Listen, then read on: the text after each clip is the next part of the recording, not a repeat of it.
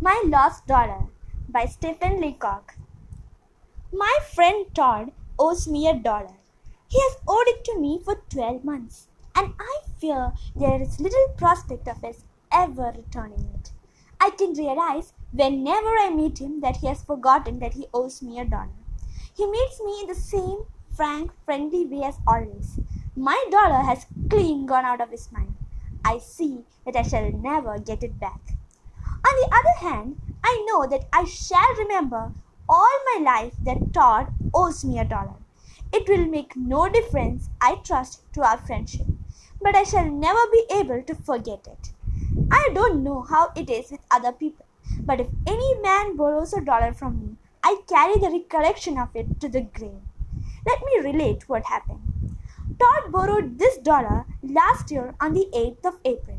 I mention the date in case this should ever meet Todd's eye, just as he was about to leave for Bermuda. He needed a dollar in exchange in change to pay his taxi, and I lent it to him. It happened quite simply and naturally. I hardly realized it till it was all over. He merely said, Let me have a dollar, will you? And I said, Certainly. Is a dollar enough? I believe, in fact, I know that when Todd took that dollar, he meant to give it back. He sent me a note from Hamilton, Bermuda. I thought when I opened it that the dollar would be in it, but it wasn't. He merely said that the temperature was up to nearly 100. The figure confused me for a moment. Todd came, came back within three weeks.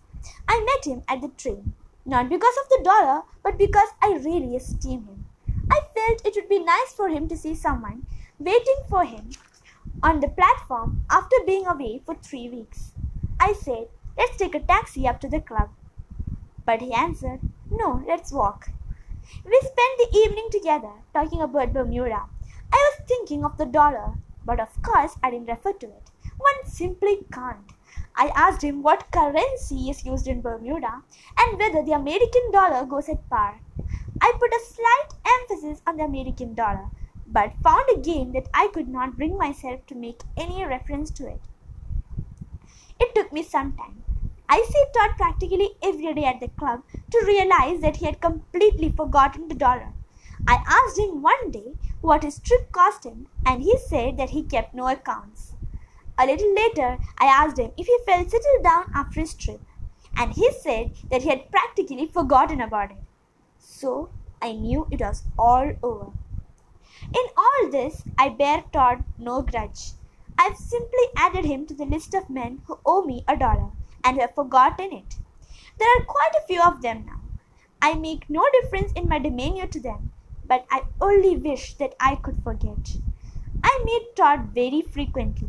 Only two nights ago, I met him out at dinner, and he was t- talking, apparently without self consciousness, about Poland. He said that Poland would never pay her debts. Do you think uh, a thing like that would remind him? Wouldn't you? But it didn't seem to.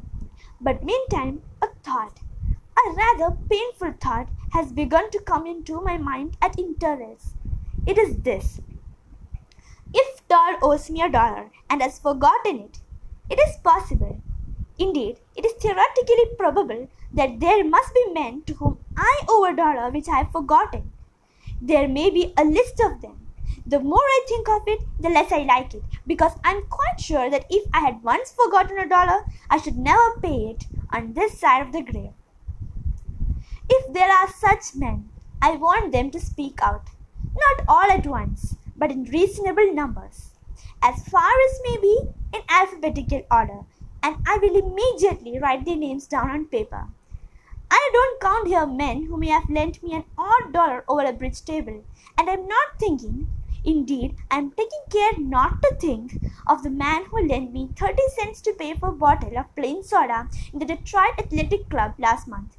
I always find that there's nothing like plain soda after a tiring ride across the Canada frontier, and that man who advanced that 30 cents knows exactly what I felt and had done enough for him.